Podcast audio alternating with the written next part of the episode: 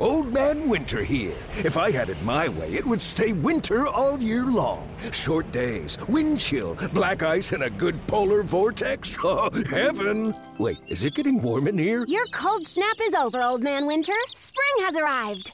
Spring. Spring is here, which means it's the perfect time to get away in the Hyundai you've always wanted. Visit the Hyundai Getaway Sales Event, where you can get great deals on all of our award-winning Hyundai models, like the tech-filled Tucson and Kona, as well as the spacious Palisade. Enjoy wherever you go with the peace of mind that comes with America's best warranty and three years or 36,000 miles of complimentary maintenance. But hurry in, these deals won't last.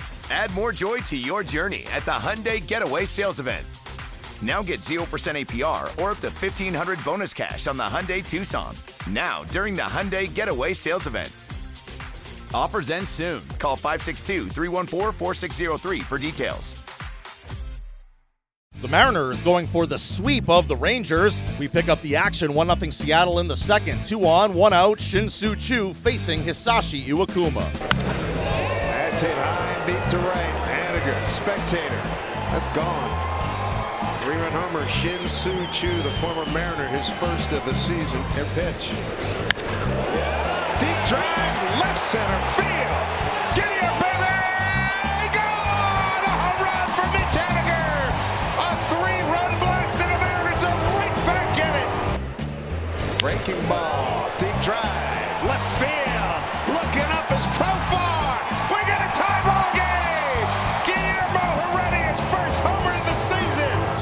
The 0-1 pitch.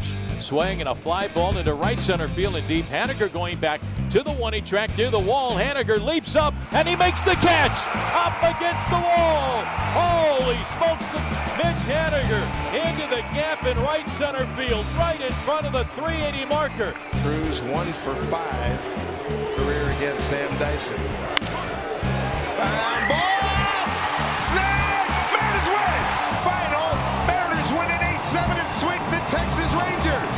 Mariners come from behind to win it, walking off with an 8 7 win, sweeping a three game set against Texas. Mitch Haniger extends his hitting streak to 10 games. Mariners manager Scott Servais spoke after the game about the come from behind victory. Uh, I don't know what's more stressful in the TV monitor or in the dugout, but uh, great comeback. Obviously, uh, guys show a lot of character today, uh, being down, and our bullpen really uh, kept us in there. They gave us a chance, and, and Mitch Haniger had quite a game as well. So uh, a lot that went into today's win, but big one for us. Um, obviously, we know what Texas has done in our division the last two years, and um, starting to get some momentum going our way. Um, you know, and wins like that, hopefully, you know, it leads into some bigger things here coming up uh, in the next series against Miami. Is, is that more than, I mean, it doesn't count any more than an 8 0 blowout or anything like that, but is that more significant winning the series? It is. I- I, I think you know with how we came back today. You know we're, we're down six one against uh, Cole Hamels, and uh, you know we just kept grinding at bats, and the pitch count was starting to go up. Haniger gets the big home run, gets right back in the game at six four, and then it's like. You know anybody's ball game after that, um, but again, it, I, I really tip my hat to uh, bullpen guys. Uh, did a great job. You know, Evan Marshall got it going. Pazos did a pretty good job. Uh, you know, we were kind of teetering uh, with Altavilla, and uh, but, you know, we, we hung in there, and you know, guys really responded.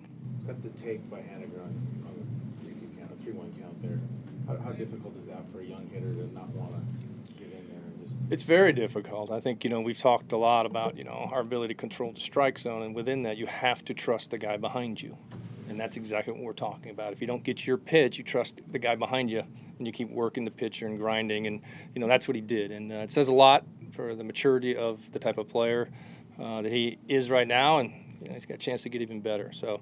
Exciting day for him and an unbelievable catch. I will say that catch over the fence that, that Mitch had was was pretty awesome. Is he surprising you, Scott? Well, anytime a player gets, you know, uh, without a ton of major league experience, he's doing what he's doing. Yeah, I, I say if I would wrote the script this way, I probably wouldn't have. But I, you know, we've liked everything we saw to Mitch since we got him first day of spring training. How he's going about his business.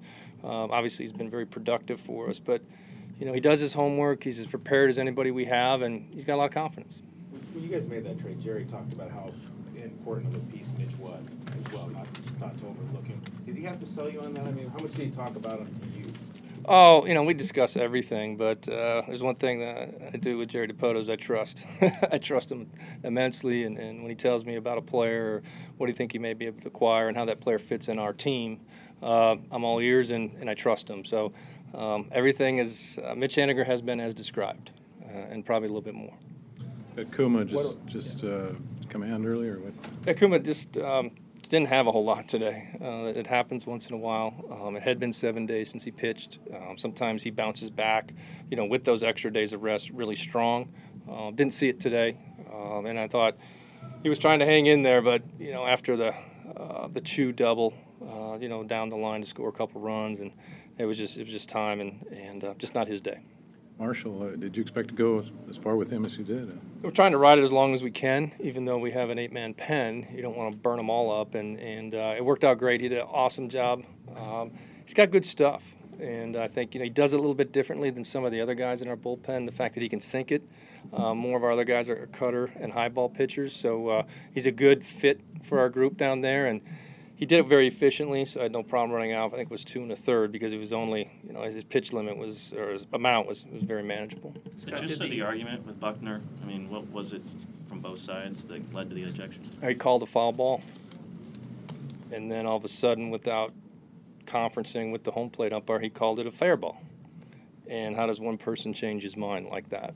Because you know, obviously, whether it was fair or foul, whatever you call foul ball, it's foul ball. And you know, we didn't conference you know, with the home plate umpire. Obviously, the umpires want to get the call right, um, but there is a way to do it. And, um, you know, it was one of those times I thought he was totally wrong uh, with how the whole situation was handled, and I let him know. So your anger on the inside matched the, the anger you showed on the outside? Uh huh.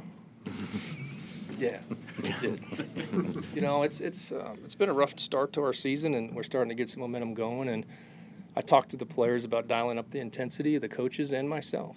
And uh, these games are all important. We know where we're at. We dug ourselves a little hole. Now we're starting to climb out of it, and you know we got to fight and claw for everything. Did he ever give you an explanation of how he could change his mind on that? Uh, no, but I probably best not getting into that conversation. so I just, uh, you know, we won the ball game. Uh, our guys did a great job of coming back, and um, got a little fire. So it's, it's a good thing. Up next, the Mariners host the Marlins Monday. Ariel Miranda facing Tom Koehler.